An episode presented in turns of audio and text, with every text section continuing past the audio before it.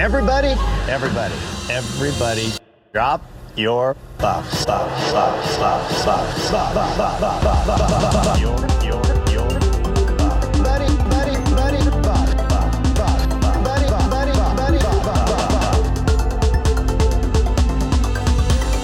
Drop your buff, buff, buff, buff. Welcome back to Drop Your Buffs. I'm Sean Ross, I'm Evan Ross Katz.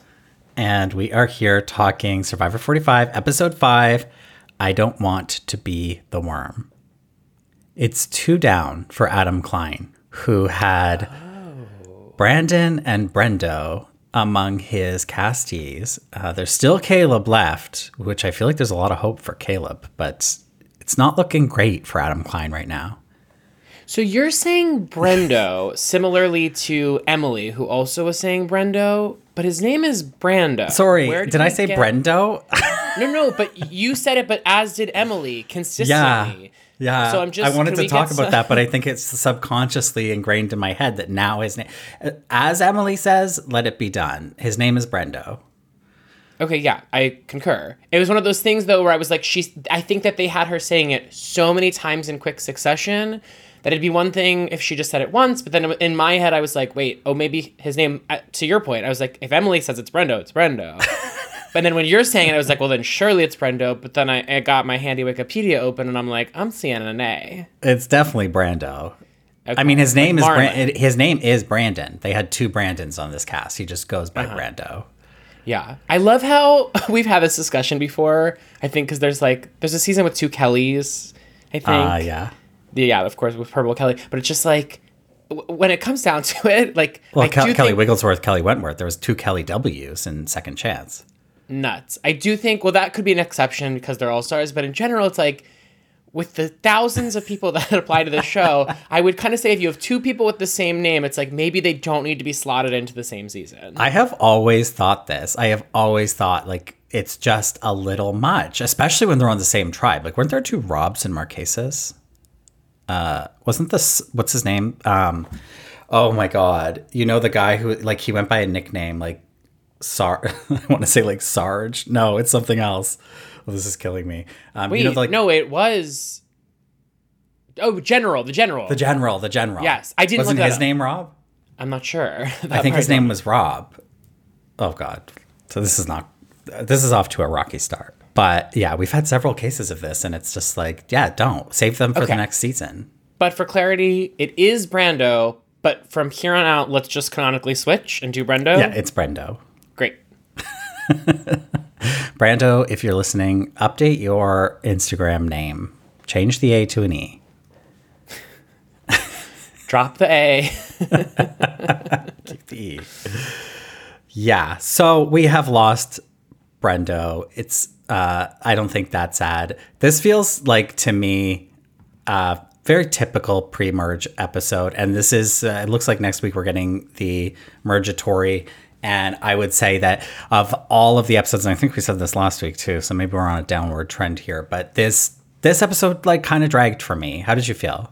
Oh my god, I thought I thought this more than dragged. I thought this was Yeah. definitely a low for the season and a big regression um, because we got backstories added back in, which I felt like you know we had commented either last week or the week before about kind of feeling like 45 felt. I think what I think, excuse me, I think what many people wanted 41 to feel like there's like a freshness to the format right now because we're not seeing things like shot in the dark really affect the game too much. The idols, although a little bit more complicated in how you find them, haven't had huge impact. This just seems like a more pure game of Survivor thus far. Um, and then all of a sudden we get this. And I thought not only did I not want the backstories back, I thought they were so clunkily executed and I couldn't believe it was like I think 40 or minutes in or something before Jeff even appeared in the episode. And then all of this, and we didn't even get a reward challenge, um, or we got the combined reward immunity. And I was just like, so we have all this time, and I guess what we now know is like that extra time just means camp life. And I do think there's a wor- world in which we could like allocate that 90 minutes differently. So we have more time with the challenges themselves um, or other aspects of the game. I I was I was bummed. by the Well, yeah, I, I so feel so conflicted about this because there's so many moments. Even thinking back to our discussion last week where we said the episode was dragging a bit, and yet, uh, and I think we talked about this. Like, had it been a 60 minute episode, like we probably wouldn't have had some moments like the Bruce uh, pretending to lose the Flint and things like that. So, like, we are getting little gems as a result of the 90 minutes. But having said that, as a viewing experience, I do find it's dragging a little bit. And there's weeks like this one where, especially with the 26 days, there's just, I think, less material to work with. And so, if there's not a whole lot of really super interesting stuff going on at camp, then we're not going to get you know a great blockbuster 90 minute episode and maybe there's a trade-off there where you know the first few episodes I, f- I felt like the 90 minutes was used really well but if there's nothing going on there's nothing going on so Yeah, which is true. I also felt that there was just a lot of over explaining in this episode, mm-hmm. particularly from Emily. When it comes to the tribe dynamic with Emily in the middle, it's very clear, right? Two people from one former tribe, two people from another, a third from a third tribe. So she's mm-hmm. going to be the swing vote. We established that last week. The amount of times I felt like we were explaining over and over again where Emily sits in things and how her vote is really going to tip things. It's like, we got it. I got it even before you explained it the first time. So I didn't, I felt like this episode was sort of, I'm, I don't want to say that I felt like they were treating the audience stupidly, but I thought there was a lot of hand holding during this episode as to like, this is the plot that's going on. And it's like, well, I, I gathered the plot from the plot as it unfolded. Uh-huh. Yeah, well this is the thing. It's just like I said, if if there's not really wild strategy going on, then there's nothing to work with and so they just have to talk about the strategy that is going on, which is this very basic like 221 uh, situation that they have going on at Belo. What would have been really nice and they the contestants didn't go there, it seems, is you know like often in these situations you also get the two tribes of you know the former rebas the former Belos come together and say hey maybe we don't want this swing. Maybe we just take the easy vote and vote out emily. Like that was never Right. an option that was put on the table. And if it had been then we may have had a little more to work with in this 90 minutes Right. But it also like even though my head went there at one point, I was like, that just is not smart gameplay for anyone. Yeah, sure. So it was like, even though I wanted that to be floated as a possibility, I also wouldn't have believed it as a possibility. So it's like I yeah, I mean everything happened as it should have happened. Yeah. Um, which is good in the sense of the most boring player went home, bad in the sense of we had to have an episode where we just got rid of a boring player, which you know happens. You did mention the mergatory next week. Are we positive that we're getting a mergatory? Is there any world in which we're just getting a standard merge? I think it's been indicated that it is a mergatory. I, Okay, I don't know if that was on like Jeff's podcast or something, but I think there, w- or oh, you know what it is? I think that it was in one of the advantage clues or rules that said uh, uh, something. I think it's about the extension of the idol uh, that. That's, I don't know that, that it can be used up until the point when all players are living on the same beach, which means mm-hmm. mergatory as opposed to when all players are merged. Got it. Okay. One other thing I wanted to ask about did you have any reaction to the inclusion of Bruce calling Jake fatty? Because I- I, yeah. felt like I love that, by the way, just because at the end of the day, people rib on each other, right? Yeah. Like, this is a reality of like, especially when you are close with someone, you are often, not always, uh, given more permission to poke fun at things that might be more sensitive subjects, just, you know, if just anyone said them but I felt like that was included as a bridge to like the then very prolonged confessional of Jake telling his story and I felt like using that moment to land the plane of like Jake's journey with his weight I thought was like a strange it made Bruce look a lot like granted, I think in those situations it's very dependent on the, how the person feels about it, and we don't mm-hmm. know. Jake could be the kind of person where like he likes when people you know rib on him in that sense. So I'm I have less of a strong reaction to Bruce saying it. I know some people might feel like you just don't joke about that. I think it's really situational, but to show that right before leading into this, I was like, that's a very odd bridge. Yeah, I, it feels like something that they probably wouldn't have shown if it didn't lead to Jake collapsing again for a second time. um, because that was the sequence of events where Bruce said, Get your fat, lazy ass up. And then he does. And then he immediately drops to the ground, which leads us to the backstory. Uh, it do, it did feel like a weird beat to lead into that backstory for sure, especially given the content of that backstory and Jake's uh, sort of like uh, story of uh, binge eating uh, in the past, and then sort of coming out of that uh, and struggling with being on the island, etc. Sort of like surprisingly, it reflects poorly on Bruce. I feel like, and I don't mind that. It's like we we have all of these like goofy Bruce antics. Katurah's annoyed with him. Other people are like picking up on uh, the the the train that get, getting on Katurah's train of being annoyed with Bruce to some extent. And this is a great little moment where it feels like, uh, because most of the show has been telling us that Bruce is annoying through really obvious montages and things like that. This I like because it's a little subtle moment where it's like Bruce isn't reading the room necessarily, and maybe maybe he is. Maybe this is the relationship they have, but it just sort of like indicates to me that Bruce is just running his mouth and not thinking about what he's saying.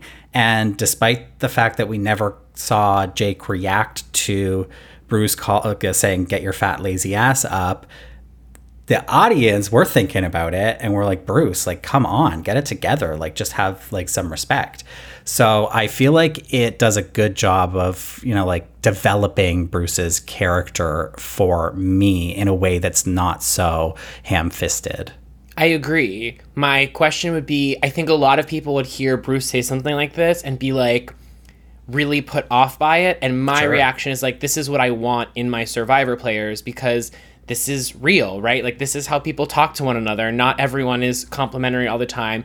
People poke fun at those they like, those they don't like. People talk about other people behind their back. I feel like a lot of the niceties that are so present in, you know, this new era of survivors, seeing that, and granted, this wasn't even like, we've we've had we've had people dig, dig way deeper um, but I, I actually appreciated this i did want to point out something from listening to the on fire podcast well, I had to get through the two and a half minute ad at the top, but once I was able to, to get to the episode, um, Jeff called this moment with Jake the sort of. Uh, is it what do we want to call it extended monologue i felt like the story went on forever he called it one of the most moving pieces we've ever done on the show and I want to speak less to the moment itself because I don't really care about it, and more to the fact that I think people might know. I'm not a big fan of superlatives, despite the fact that I do dole them out sometimes. I just think one of the biggest weaknesses of the modern era of Survivor is how much, and you and you do see it on the show at times too. Jeff will remark on this within the episodes of saying this is the most blah blah blah, and I mm-hmm. think one it serves to erase the show's past when often fans like us know that like that's just not true sometimes when he says things, you know? I've never seen a bigger reaction to the reward. And it's like, no, Jeff, you have. Um, we have too. We, we were there. Um, but not only that, but it sort of uh, underlines the fact that the producers really think that they are capturing this is the best ever survivor they feel as though these moments that they're getting are bar none the best and i think the fact that they feel that way tells you a lot about what doesn't tell you it, it says quite literally that I, I think that underlines i should say the dissonance between those creating the show and us the viewer I, uh, I can understand why someone found that Jake moment more impactful than I did. That I can certainly understand. But to call that one of you know the most moving pieces we've ever had on this show, um, it's bizarre, and I just don't I don't like that framework coming from him. Sure. Yes. I. I thought I we're only a yes and. Yeah, well, yes, I'm just. I'm just kidding. Yeah, I, I feel like. Look, I didn't listen to On Fire, so I didn't hear this, but I certainly believe he said it. I uh, feel like they they really love the backstory. They really love the explanation of here's where I came from, here's where I am, and here's how it's affecting me in the game.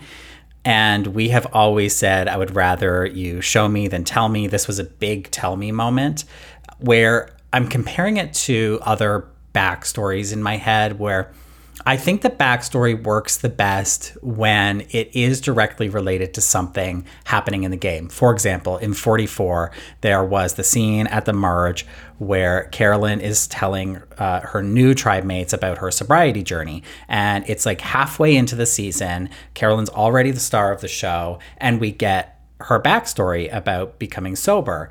And I didn't mind that. Did I need it? Not necessarily, but like it made sense in the context of the episode. Similarly, I would say Jake's makes sense in the context of the episode. This recurring like seizure passing out thing that is going on with him is like I find quite disturbing and like I don't I don't like where it's going. Like it, it's a little scary and uh, like it's a it seems like a potentially a serious health concern despite Kelly trying to talk him down from that. Um, and so it does make sense.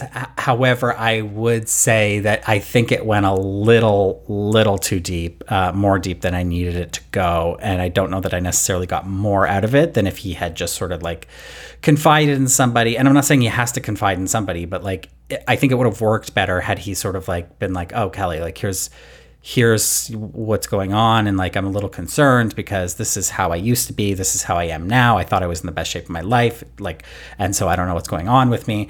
I, I think it would have worked a little bit better that way but maybe there's a part of him that doesn't want to tell his tribe mates that because he doesn't want to seem vulnerable in that way but that wasn't really explained so like the explanation was to us about his past as opposed to to us about his past in relation to the way he's handling this at camp you know what I mean? Yes. Like that's the part that was missing is like, and I'm going to tell my tribe mates about this, or and I'm not going to tell my tribe mates about it for X Y Z reasons. Yeah, uh, I think that's the piece that I was missing because it did feel a little like not preachy, but it just felt like uh, it was just like a little much for me. Um, no, it. it but I will preachy. say that it is like uh, like to to to give it credit and like not, not to like start ranking people's trauma, but this is a story that I never hear. Like I don't hear stories about binge eating. Like that is not not since I read Geri Halliwell's autobiography in 1999.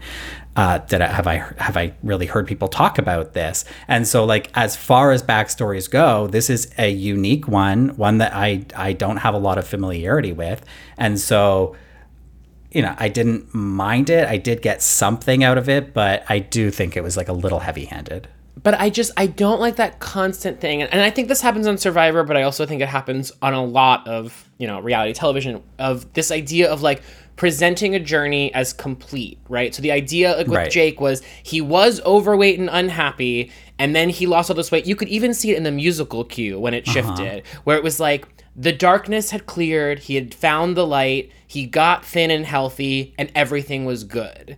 And the reality is similarly to alcoholism, there you don't just it's not like an on off switch. For all we know, Jake or whomever that it's it, grappling with binge eating is something you're going to deal with for life, right? So I think it does a disservice to people. I hear you as far as like this isn't a story we get a lot on television. It's good to tell, but I think the manner in which it's told on shows like this, as though it's something that is a fix, you just got to fix right. it, is that framing of it i think actually does like a disservice to the storytelling in some senses because it's going to be a lifelong battle and so i hear the argument of like it's great to have this thing that we haven't seen represented represented I also hear the argument of like, well, is it good to have said thing represented if it's represented poorly? Mm. I do, and again, I'm posing that as a question. I don't know the answer, but I just feel like we constantly get these. Even thinking about Xander with his story, it's constantly on this show about weight loss and weight loss being better. You're better right. when you lose weight. You can do Survivor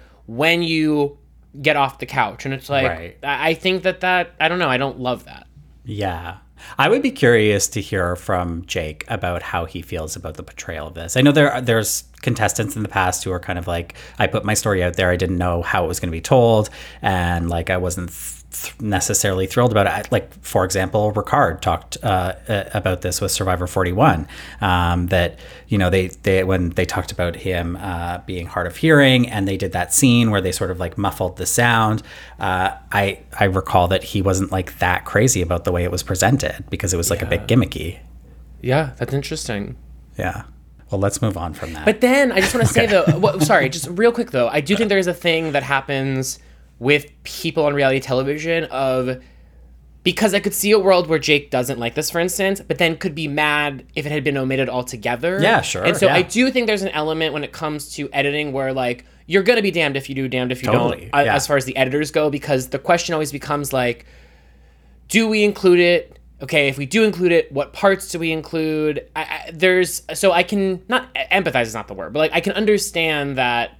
Again, looking at the Ricard thing, it's like they're do in the in their mind they're like, okay, we're adding a layer to this to like help mm-hmm. tell the story. I can also understand that from Ricard's perspective, that's not how he feels is the best way to present it. But I also sort of wonder, it's like, well, l- let's say they did it the Ricard way, the way that he would have idealized that being presented. There's a world in which like that's not great storytelling either for the sake of it translating to the audience. So, mm-hmm. although I do like to hear from the players as far as like do they think they were represented accurately? How would they have wanted to be? Blah blah blah. I do think it's like I'm not entirely deferential to the person. It's more like I like having both perspectives. Yeah, agreed. And I think that that's part of going on reality TV, right? We talked about this. You're going to put your story out there. Uh, it's in the hands of others to tell. And I think that 45 seasons into the show, we know that by now, and I think the players know that by now. So it's like a uh, it's a tricky situation. Like no, it's never going to be perfect. Who is the player from the past that like refused to tell the producers their strategy? Oh well, well Richard Hatch. Okay, I Yeah. tip my hat. I, I think there was, there was probably others, but uh, yeah, they he he even uh, they even talked about how they would have fake conversations uh, off camera because they had started miking the trees in Yeah. in the forest, and so they were uh, having f- like false strategy conversations for the microphones. incredible. Yeah, it's playing at that's playing at another level. All right. Well, let's talk a little bit more about the Lulu tribe since we're there, because there's uh, this is the one where the dynamics are the least clear to me because you have Katurah idol hunting, um, and you but, but you have her getting caught. Uh, she thinks she got away with it, but you have Caleb coming in and being like, "Hey, just a heads up, like I want to take care of you. This is going on." But then Caleb is also saying, "I really want to work with Kelly," uh, and whether Katurah and Kelly are allies, we don't know because we just haven't spent much time with them. And so, I, I, like, I don't know where all of this is going, but I will say I think the takeaway for this is that things are looking better than ever for Caleb. Well, yeah, but didn't they look this good last week? They did, but I mean, we're seeing things come into action, right? So, like, yes, he had the conversation with Katurah and he was like, oh, thanks for being honest with me. But to see him sort of like actually put that into action by giving her the heads up that, hey, people know you were idol hunting, so like, just be careful. Um, and then bonding with her a little bit over finding Bruce annoying and him vocalizing his strategy around Bruce of like, keep him close, do what he says so that he doesn't see me coming when I do come. Uh, I just feel like overall in the edit, Caleb is like both Caleb and Emily are like really being set up for a long game. I think. And Drew. Yeah. Even the way they though- were talking well, about Drew. yeah. No, you you didn't listen to the podcast, but even the way they were talking about Drew on the On Fire podcast, it was like it was very evident that like they think that they have a star in Drew. And I'm not saying they don't, but I'm just saying Yeah. that that became very evident. And yes, I agree with you. Um, uh, yeah, Caleb is clearly set up for success. At the same time, it's like. First of all, I think I would be friends with Caleb. Like, I, I completely get the appeal of Caleb, and I think Caleb is doing something that I'm surprised everyone doesn't do, which is that like every you should be trying to not necessarily make final twos, but be you should try and be close with everyone. And we hmm. see a lot of this way in which people play now where it's like, take Sifu, for instance, right? If I were any of those three women, you should be final twoing with Sifu, even if it's mm-hmm. fake, but like you should make every effort to have a perceived close relationship with as many people as you can. And so often, like you have like Katurahs, for instance, who are just like, I don't fuck with Bruce. And it's like, you should fuck with Bruce. You can, in the confessional, be like, I can't wait to chop him. But at this stage in the game, you should be trying to be in with as many people as possible. But we see so much of this gameplay that's like line in the sand. And it's like, that to mm-hmm. me is not the way to play things. And so Caleb is playing it the very obvious way, which is like, yeah, get in with as many people as possible. It's surprising that that is considered like so strategic, um, when in my mind, that's just like such a sensible way to go about playing this game. Yes, agreed. couple counterpoints here, which is one, I need those and there. people I need those people that are drawing the line in the sand because they make the TV show better. Because I think that actually for a long time people have been playing like Caleb. They've been playing really really safe and that gets a little boring, right? Like I think we've seen a lot of this in the new era of placating everybody, trying to stay on everybody's good side and talking shit in the confessionals, which is like that gives us some good moments, but I want to see the tension at camp. Like that makes for a better show.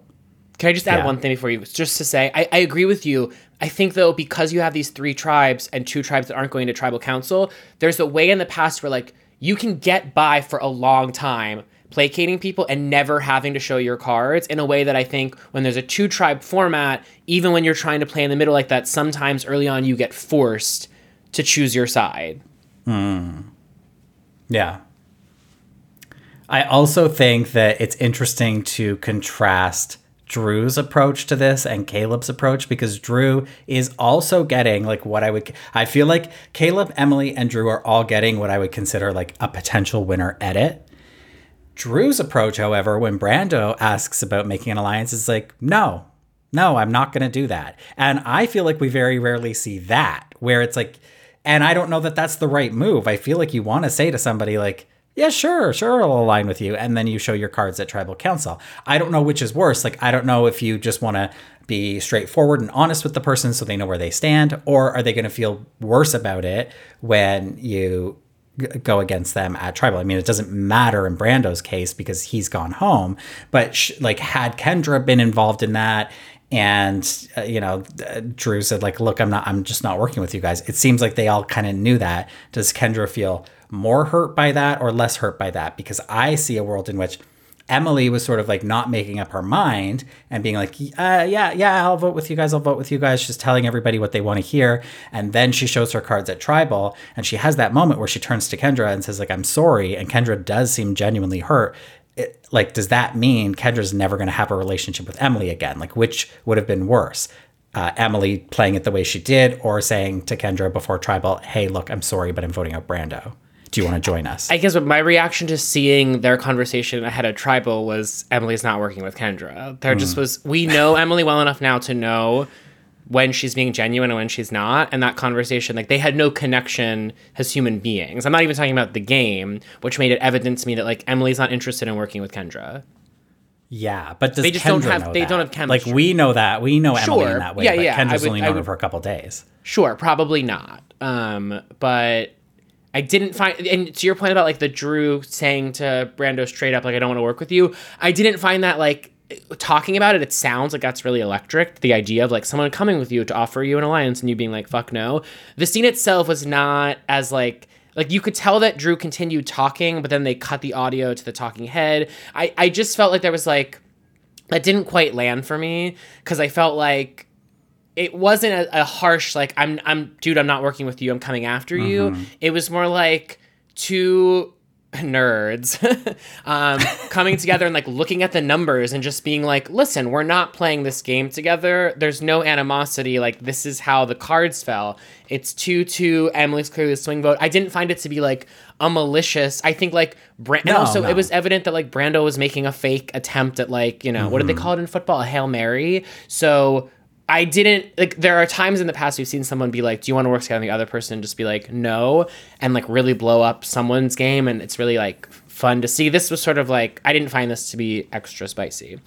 Right. I, I do think that it's interesting that Drew is being portrayed as this sort of like mastermind and survivor when I think he made like some not great moves this episode. And actually, it wasn't until Austin came back from his journey and showed Emily his advantage and everything that I think that really cemented where Emily was going to go because I think she has the trust with Austin.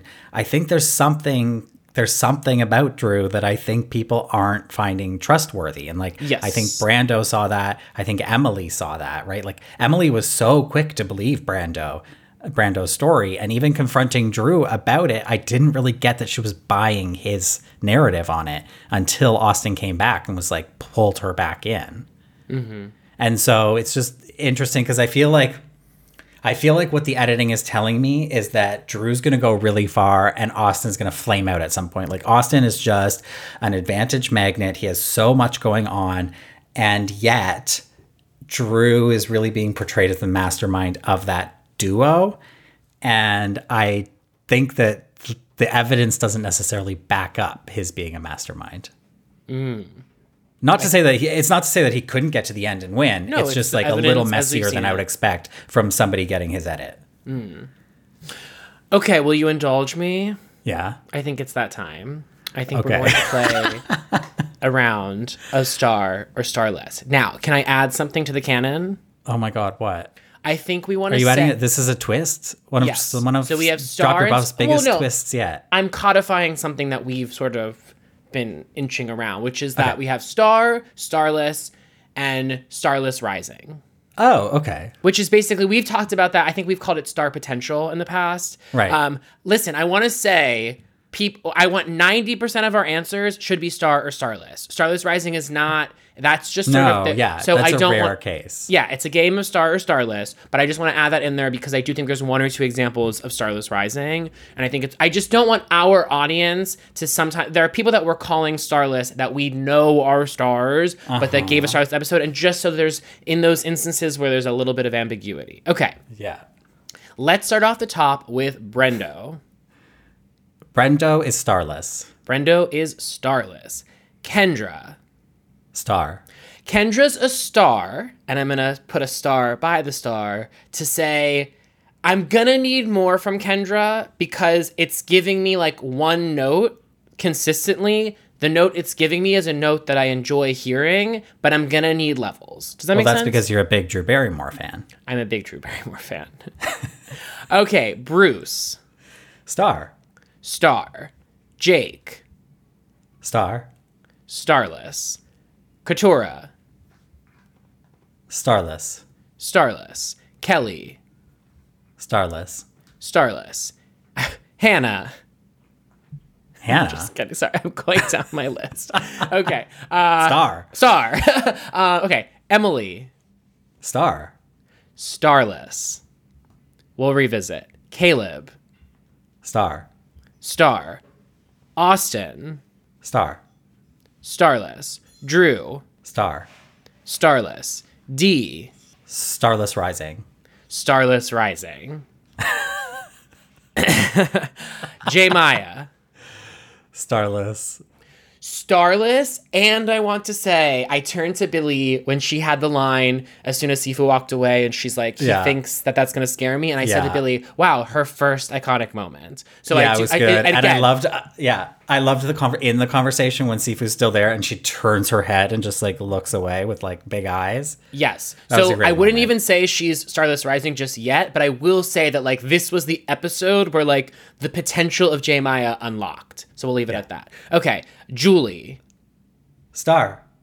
Star, and I turned to Billy last night. I said, I was like, "Who do you think my favorite player was on 45?" And he goes, "It's Julie." And I was like, "Wait, wait, wait! Yeah. Like, how did you know that?" And he was like, Um, "Evan, Evan. of course you like Julie." Evan, Um, it's it's Heather in season one. It's fucking. but Heather was more of like what I wanted her to be. I know, I know, I know. was. But I'm just saying, you have a type, and it, this season it's Julie. Yeah, and it's funny because then he was like, Like, Evan, your dumb. favorite player of all time is Kathy. And I was like, oh. I was like, does Oh yeah, everyone there's been a lot of comparisons drawn between Kathy and Julie online. I don't know if you've seen these. I get it. I haven't seen it, but I get it. Okay, but wait, sorry. We have one last. Uh, we have Sifu. Starless. Starless, but. Well, sorry, the game is stars. uh, Starless. Yeah. Dot, dot, dot. I have to I'm say really before we before we move on from this, first of all, first of all, you started adding a lot of qualifiers to your star star list, which I rewind the tape because I wasn't allowed to do that in the early days. Oh, You're right, you're right, you're right. But I'm I'm open to an evolving show. Okay, so I like, I like, uh, I like an established format. Secondly, So- I really want to know what I, I've gotten really good feedback about the star star list. Okay, so like, but we had we had a very nice five star review on Apple Podcasts that uh, said that also indicated just one small critique. I don't like star or Starless. It takes up a lot of uh, unnecessary time from the recap episode. That was like So- seconds. I well, yeah, it's a couple minutes. Um, in in a shorter and shorter show, it's a couple minutes. Okay. but I will say that I want to hear from people. So, like, can can the comments this week on the meme cap be either a star emoji or like you know the red cross through or something like an X and star, so we can see do you like star is star or starless, star or starless. Hmm. Okay, good question. you I'm open very to that? interested. Can I ca- can I qualify just briefly, just You can for do those whatever you want. for those that don't remember? And again, here I am extending the conversation about the thing the critique said that we talk about too much. I do just want to say, star or starless is specific to that person in the episode. It is not Yeah. our thoughts on them during their tenure on Survivor, and it is certainly not our thoughts about them as a human being, because I can imagine, knowing how many of these cast members listen to this podcast, I do not want the conclusion to ever be that we're saying that this person is not, you know, a good person. We're not talking about, you know, we're talking about strictly on the edit of this character on the episode of Survivor. A hundred percent. There are episodes of season one where Sue Hawk would have been starless, Absolutely. and, And, yet that is why she is a star. Yes, and that is why for me, of the six episodes we've been given so far, if you were new to the show Survivor, I do not think you would walk away from this show thinking about Emily at all. I thought this was a our girl was down bad in this episode. I felt. Um, I certainly think she will be back to star, hopefully episode 7 But like this was not a star making turn in this episode. We're on, we're on episode five. We're on episode five. Really? It felt like six. They're long. Um, okay, so those that yeah, that's my thoughts. Okay. Okay. Um, yeah. Well, there we go. I don't know. I feel like I feel like Sifu's the trickiest of all because he is doing everything that a star needs to do, and I just like kind of don't care. So I agree that he's doing everything. I think the issue is that because we've gotten so little from Sifu in the confessionals about Sifu's perspective. For instance, if you're Sifu and in theory you recognize that these three women are together, someone's lying to you, but you have to sort of inch your way forward in the game. In theory, Sifu has to choose one of the three of them with Yeah. who he's going to work with, and like we're not seeing Sifu strategizing in any way, which I think is what holds him back from being an ultimately interesting character. Yeah, this is what I need to happen over on. Re- I mean, it doesn't matter now because they're going to go to Mergatory, which it just feels so early. I don't.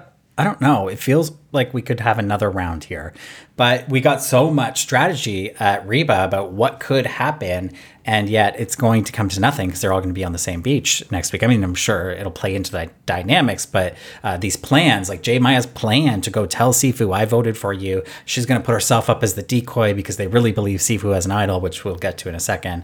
Um, like this is a really interesting plan, but what I want, what I want is for them to have another chance to go back to tribal. And I want J. Maya to sort of realize, hey, wait a second. Julie and Dee clearly have a connection that I am not a part of. Sifu's out here by himself. Why am I fighting with Sifu? If I really think Sifu is an idol, maybe I should join up with him and be like, hey, like, let's use your idol, work together, and get one of these ladies out. And then we're breaking up like a potentially bigger alliance. You know, nobody's expecting that we work together because we don't like each other. Like, this is an odd couple alliance opportunity. And that's where I kind of wanted that to go. And now it's just like they're going to go to the Mergatory and it's not going to matter. Mm-hmm. I just would need it to be like a little bit odder of a couple to get me excited. Okay. It's like they're just both musicians. Like they don't have like clear. Te- I mean, this episode, I guess we saw their biggest sort of like, um, Yeah. battle, if you will. But I, in my odd couples, I want You want of, like Katurah and Bruce to come together. Absolutely. That would be a sleigh. Imagine they'd be like, nobody would think we're working together and we're going to get like Kelly or Jake out. Fantastic. Yeah. That would be news, breaking news. Like the People magazine exclusive interview with Katurah. I think it would be Entertainment Weekly that would secure that one. You're right. okay, can we talk about Sifu's idol? Because I don't understand why anybody on that tribe thinks he has an idol. I mean, like, I get it for J. Maya And I get that he was looking for an idol, but Julie and Dee, you were there for all of the idol shenanigans on your beach. We know that Austin has the idol. Like, sure, there's a chance that there's a second idol, but like, I would say that's a really slim chance given what we've seen. And so it's just really unusual that Julie and Dee are operating under the assumption that Sifu has an idol. I feel like there's something unsaid here. Yeah, just the assumption that there's no room for that not being the case is, I think, the part that makes it confusing. They're operating. It's one thing to be like, you know, we're trying to be smart here and operating under the assumption that he does on on the you know with, with in the chan on the uh, off chance whatever if he does. But they're the way they're presenting it as though sifu's got an idol. And it's like well wait a minute like where, where did we get there? But again i do just like i'm a broken record but like I'm I just don't like the three tribes because I just we're playing so heavy this early on and there are so few possibilities. There's Yeah. just so like if you're Sifu, it's like what do you fucking do at this point? And so mm-hmm. I I agree with you. It's like I couldn't believe we're already at the Mergatory next week, but at the same time I was like thank God because I couldn't do another round of this because the, everything is just so locked in right now. Like even with the mm-hmm. Emily thing that we were talking about earlier, it's like it would make no sense for these the two tribes of the two members of each of the other tribes to link up and take out Emily. That wouldn't make sense, right? It's not good for anyone's game. So of course she's the swing vote. It's like everything just feels so prescriptive, and I miss there being the like, well, what if? we linked up with them and, and you know shook things up there's just no room for that which speaks to what i was saying last week about J maya being like i want to make the big move and take out sifu it's like that's not a big move it's just a big move because there are so few big moves to make Well, yeah, it's like basically the only big move that she could have made on that tribe. Similarly, over on the new Lulu tribe, where it's all original Belos and Caleb, like I would like to see that play out because I think Caleb probably wouldn't be going home. And it's just, it would just be interesting to see how that shakes out and who's out. Like th- there's this big battle between Katurah and Bruce. I don't really know where the other people in the tribe land on that. Yeah, people think Bruce is annoying, but I think there's also like a tide turning against Katurah potentially. And they're like, better, like Bruce, yeah, he's like an idiot, but I can deal with that.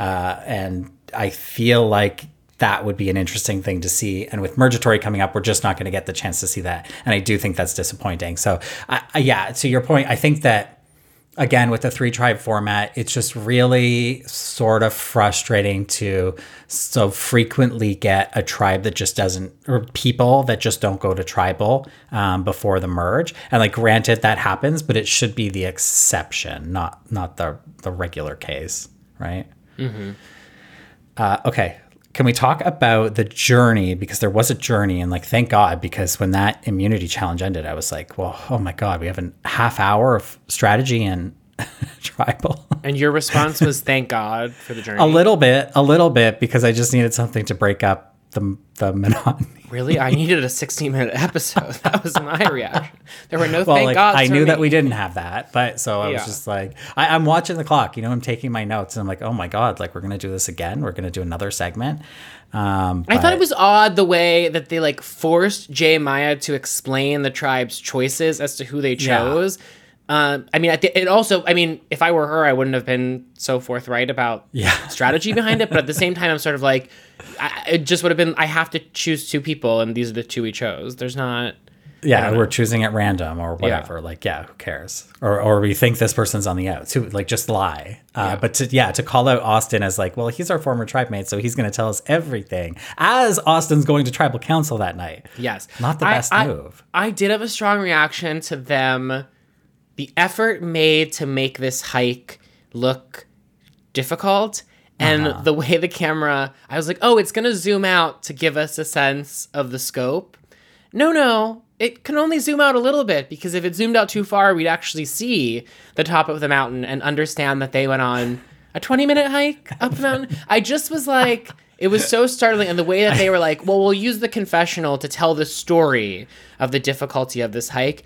E- let me say this even if it were a difficult hike, let's say this was like, you know, what's the season where they dropped them down and they have to hike 10 miles?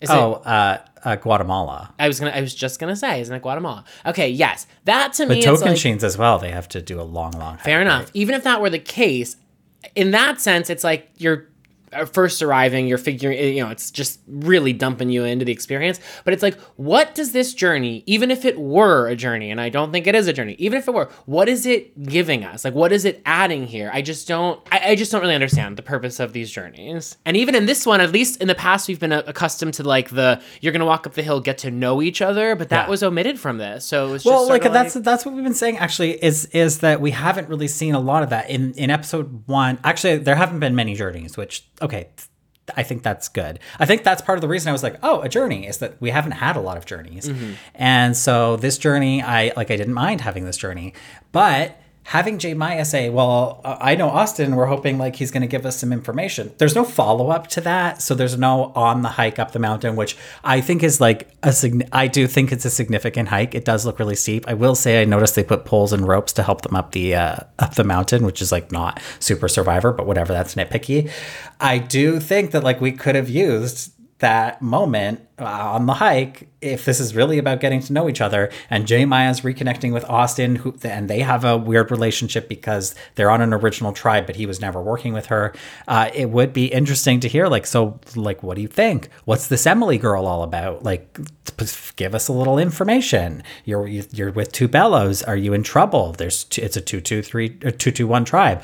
What, like what's going on just like to have none of that even if austin gave nothing like that would tell me something about austin's relationship with jay maya and how he sees moving forward with rebas in the future uh, uh, past the merge. But we didn't get that. Yeah. I also was just a little disappointed with Kelly here because this was really one of our first, like, i thought this was going to be her breakout star moment. Yeah, and it was one of our first times sort of like centering Kelly and not how Kelly exists within, you know, the larger tribe and her in not only inability to make the decision, but her like like visible weariness to be put in that position. It's like mm-hmm. this is Survivor, baby. Like you were put in a power position and you're treating it like it's a burden that you have to be the deciding vote. It's like you should want to be the deciding vote. And so I felt like that indicated a lot about Kelly's like sort of inability to I just don't think she's got winner in her. That was not well but aren't winner. you aren't you like contradicting yourself a little bit here because Always. earlier in the episode you said like no the way to play the game is to not draw the line in the sand is to placate everybody and here's kelly in a position where she's forced to draw a line in the sand uh, and she doesn't want to and ultimately she doesn't right like austin kind of goes like okay like i'll just i'll just do the amulets Per- I mean, yes, I am contradicting myself. so i think i think she's playing in the textbook way but i don't think it necessarily worked out for her I don't think it worked out on her. Also, they should have chosen the sandwich. they totally should have chosen the sandwich It doesn't like it doesn't always need to be this complicated, and I hated knowing that the second I saw it, I was like, they're they're of course they're choosing these stupid amulets. It's like the way it's like I, I don't know. It's like how does no one see these options and just say I can literally have a sandwich and mind you, because I would always be thinking about the lie coming back to the tribe, blah blah blah, and it's like it would be so simple to be like we got offered this or this and we chose the sandwich, and no one's gonna be mad at you for choosing the sandwich. No, You get a people would be sandwich. like, "Oh my god, Now, you had a I will sandwich!" say- like, the quality of that sandwich, like production, what's going on here?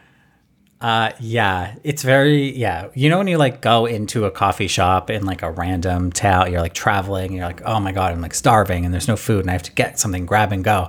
And it's like you look at the sandwiches, and you're like, Ugh, "Like it'll do," but. That's really what it looked like. Also, I just don't ever want red onion on my sandwich. Absolutely not. Like that's such an overpowering flavor. I also feel that way about a big, thick, like beefsteak tomato, but that's just me. Yeah, you know, I'm not the biggest tomato fan. I've come I'm around not a to tomato in fan either. A years, tomato on I a am not a tomato fan.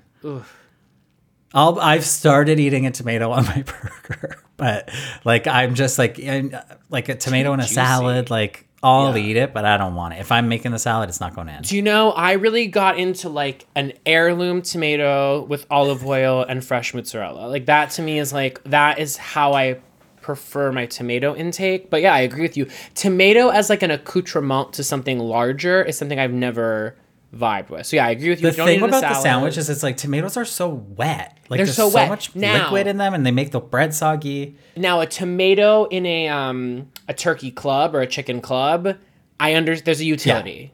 Yeah. You got to have it, but in that There's case, only so many things. yeah, they're thin. Um, but needless to say, it's like I wouldn't have been. If anything, I would have been like production. can we get some new sandwiches here if I were Austin or something? Also, can I just say, if I were them, just fucking grab the sandwich. What's production gonna do? Af- I'm I'm talking after. I mean, they're gonna be like, to, you can't have the amulets. Give them back. Okay, great. You just made TV. Yeah, sure. Like, I'm sorry. It's like we are making a television show.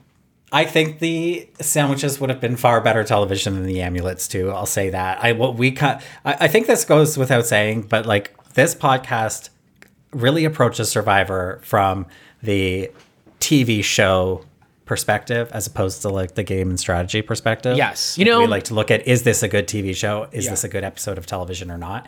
And I th- I honestly think the sandwiches would have been better television than the amulets. The mm-hmm. amulets are confusing.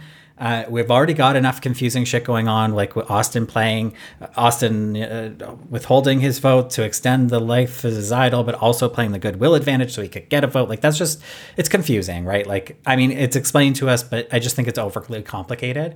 The amulets are so overly complicated. We've seen them play out. As Emily said, I've seen this before uh, in Survivor 42 and they just like came to nothing and it's like we're really going to try this again like these people don't know each other they don't i don't see these people working together ever and i just think this is like a little much for for potentially no payoff to be sitting here explaining these rules and then to have to explain them in the future every time somebody gets voted out with an amulet etc like it's yeah all right with that should we wrap it up Can I do one last ask? yeah You're gonna hate it. Let's just, you know, here we are right now. We just concluded episode five. Can you, for me, rank from worst to best seasons 41 through 45? Me? Mm-hmm. I mean, it's hard to rank 45 Yeah, yeah. without. Okay, It's- but yeah, I'll do hard. it. I'll Yeah, do yeah, it. I'll do it. I would say best is No, season no, no. I, excuse me, Sean. Oh, worst to best? Sorry, sorry, sorry. Okay, I've been flip flopping on this, but I will say uh, worst 43.